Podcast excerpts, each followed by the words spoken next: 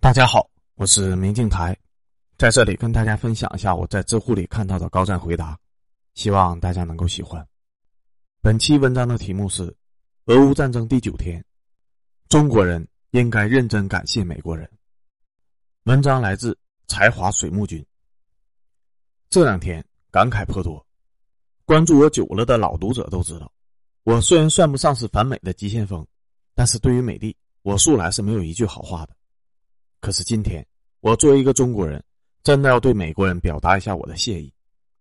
为什么要感谢美国人呢？个中缘由，且听我慢慢道来。朋友们，让我们先来做一些有趣的假设。假设你是一位大富翁，辛辛苦苦二十年，你攒了一大笔钱存在了国外，因为国外那家银行有着全球最高的信誉。突然有一天，银行告诉你：“抱歉，因为你的国家在打仗，我们看不惯，所以。”你的钱不属于你了，你作何感想？假设你是一家海外的上市公司的创始人，辛辛苦苦二十年，你创下了一个庞大的商业帝国，并且海外上市了。突然有一天，股票交易所告诉你：“抱歉，因为你的国家在打仗，我们看不惯，所以你的公司被强制退市了。”你二十年搭建的美好生活，仿佛泡沫一般瞬间破裂了。你作何感想？假设你是一名普通的市民。今天你急匆匆的踏进了地铁站，准备坐地铁上班，突然你的手机支付系统提示你：抱歉，因为你的国家在打仗，我们看不惯，所以你不能使用手机支付了。地铁近在眼前，可你没有现金，手机支付系统里面存着你的钱，可你不能使用，你作何感想？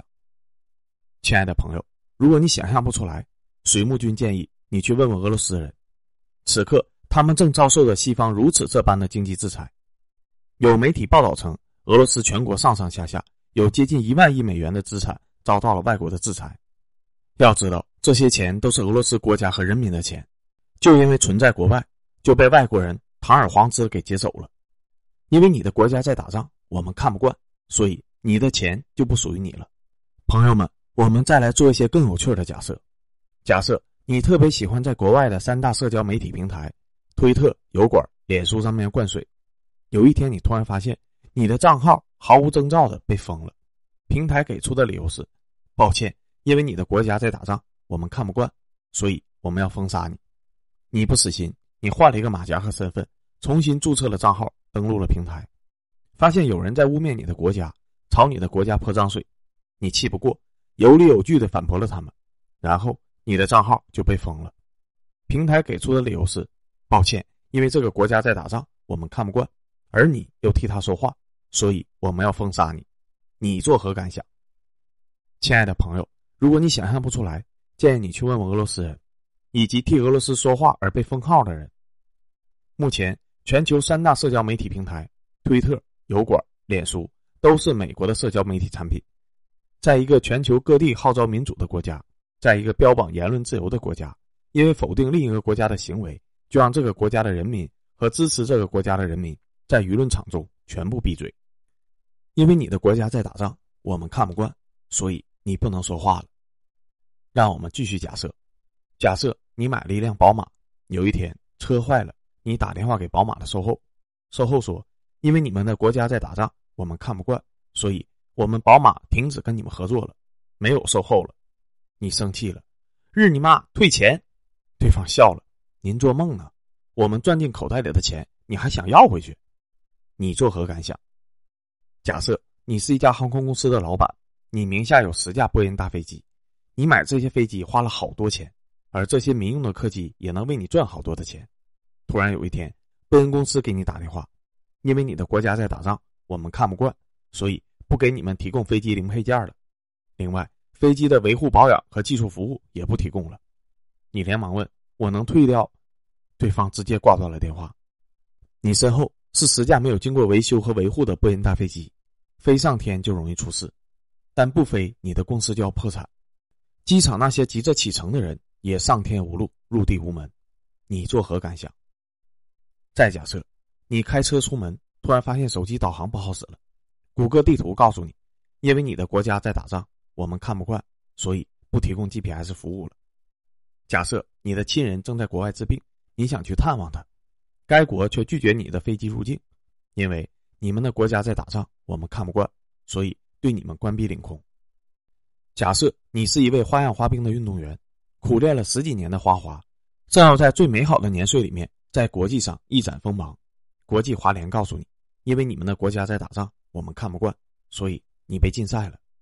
假设你是一位足球运动员，受过十几次伤，差点残疾，就为了让你们的国家的国旗升起在绿茵场上，国际足联告诉你，因为你们国家在打仗，我们看不惯，所以你被禁赛了。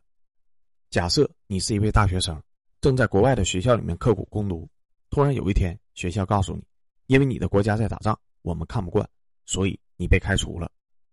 假设你是一位享誉世界的音乐指挥家，你所任职的国外的乐团告诉你，请你公开发表声明反对你的国家，你言辞拒绝了，然后你被辞退了。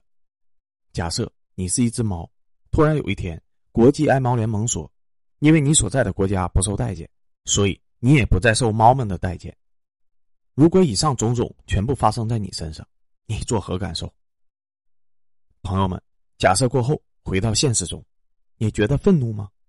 说实话，我只觉得幸运，因为这一切是发生在俄罗斯，而不是发生在中国。正因为俄罗斯在我们面前踩了雷，所以作为中国人的我们才幡然醒悟：原来西方那些靠信用生存的银行可以不讲信用。原来保护私人财产的西方法律管不了国家肆意侵吞他人财产的行为。原来标榜言论自由的国家可以合法的让公民变成哑巴。原来商业领域的诚信为本可以说翻脸就翻脸。原来高精尖端科技企业可以说卡脖子就卡脖子，卡完之后我们就变成了聋子瞎子。原来标榜着艺术无国界的艺术团体们也有政治立场。原来。高喊体育无国界的国际体坛，全是西方政客们的走狗。原来，当美国判了一个国家有罪的时候，这个国家的猫也成了罪猫。有位伟人曾经说过：“光靠红军的正面宣传是不够的，还得靠蒋介石的机枪来做反面宣传，这样人民才能意识到什么是反动派的嘴脸。”所以，我们也要感谢蒋介石。所以，朋友们，为什么我说要认真的感谢美国呢？因为是美国教我们认清了西方世界的国家和人都是一群怎样丑恶的嘴脸。相信不止我一个人，从一开始就偏向俄罗斯。理由很简单，我们与乌克兰很难共情，但俄罗斯的今天却有可能成为我们的明天。但在俄乌战争刚开始的时候，包括水木军在内，很多人不敢在网络上发表公开的立场，因为有一大批人间清醒的反战人士。在互联网上高喊着反战的言论，你想批评他们，但你没有办法开口，原因是他们太政治正确了。他们开口就是人性、共情、平民伤亡、难民逃亡、父母孩子、远方的哭声、侵略可耻、战争有罪。他们赤裸裸的站在道德的高地上，冲我们这群普通人随意大小便，搞得我们根本就不敢说出那句心里话：我支持俄罗斯。因为我害怕中国会遭遇同样的待遇，直到有一天，人们发现，原来俄罗斯的军队之所以进展缓慢，是因为普京下令不得伤害平民，他们行军中受到了阻挠太多了。原来乌克兰的军队裹挟平民跟俄军作战，还发放枪支给平民，试图让人民卷入战争的漩涡。原来加沙地带的巴勒斯坦平民曾经被以色列军队多次屠杀，但是美国和西方视而不见。原来。利比亚战争中，在法国空军轰炸下的难民的哭声，无论如何都传不进西方人正义的耳朵里面。原来，也门内战的炮火和废墟根本引不起西方的注意。原来，美国和西方只是选择性的正义。那一刻，为乌克兰摇旗呐喊的国内的圣母婊们，终于在人民的呼声中偃旗息鼓了。随后，许多道德高地上大小便的人被网友们扒烂了底裤，比如那位知乎的大 V。你问他如何看待俄乌战争，他回答：“为普京唱战歌的人都是傻逼。”但一年前，当别人问他如何看待希特勒时，他却回答道：“牛逼。”反人类的战争贩子是牛逼的，为国家利益争取缓冲区的普京就是十恶不赦。瞬间我就明白了什么是西方式的双标。二月二十八日，编剧汪海林发了一条微博，记录了他在之前的一次所见所感。特别的有趣儿，他说：“北约入侵叙利亚时，我在三里屯参加一个时尚活动，很多明星还有法国大使都参加了，欢声笑语，推杯换盏，没有一点战争的迹象，没有反战的一个都没有。我准备好了我的发言。此时此刻，利比亚在被轰炸，每时每刻都有无辜的平民在死亡。尊敬的法国大使先生，请您向贵国的政府传达我们对和平的祈愿，请停止战争。结果主办方没让我发言，去他妈的！所以今天，中文互联网上回过神来的中国网友几乎是同仇敌忾，挺俄反美，因为美国和西方的双标与无耻，让中国人从幻想中彻底清醒了过来。放弃幻想，坚持斗争。俄乌战争中，中文互联网意识形态领域的统一，美国功不可没。我们要感谢美国的还不止这些，我们还要感谢美国这几年把俄罗斯硬生生的推到了与中国睦邻友好的合作战线上。国人都知道，中俄友好战略合作伙伴关系持续了好多年，但国人却经常忽略，自一九四九年新中国成立到一九九一年苏联解体。在长达四十二年的时间里面，属于中俄的蜜月期只有短短的十年。彼时的苏联出于自身意识形态阵营和地缘战略的考虑，以及中国在抗美援朝打出的国威，在新中国建国之初，选择了扶持新中国的战略，对我们进行了一系列的援助。但当赫鲁晓夫想要干涉中国独立自主的时候，被毛主席断然拒绝了，中苏的关系就开始迅速恶化。后来苏联解体。俄罗斯成为了苏联遗产的继承者，一开始他也是倒向西方的。俄罗斯首任总统叶利钦任用亲西方的政客，搞所谓的放血疗法，彻底搞垮了苏联经济。后来普京上台之初也是极力的向西方示好，试图搞好和西方的关系，直到他发现西方亡俄之心不死，北约东扩，原本属于前苏联的加盟国，一个个的被西方军事集团收入麾下。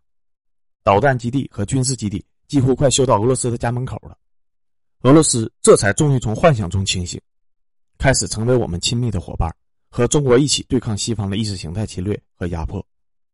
假设美国及其盟友没有对伤痕累累的俄罗斯赶尽杀绝，那么中国是否能迎来关键的二十年的飞速发展期呢？我不能想象，我只能感谢，感谢美国教中国人民看清何为正道的光，何为自取灭亡。感谢美国动辄对他国贸易封锁，教中国人民学会自立自强、独立自主的发展下去。感谢美国一边高举自由的灯塔，一边实施霸权的行径，让中国人彻底放弃了幻想，坚持斗争，坚决要用中国人的不屈不挠实现民族复兴的伟大使命。也要感谢美国的多行不义，把世界上许多不可忽视的多极力量推到了我们的身边。这世上没有绝对的公平与正义，阿富汗有正义吗？伊拉克有公平吗？通过俄乌战争，我们应该明白一个道理：最大的正义就是国家的正义，最大的公平是作为一个大国公民的身份才能获得的公平。中国人，请把国家利益当成我们对公平与正义的追求。没有了强大的祖国，就算是给美国当狗，都有可能被取消当狗的资格。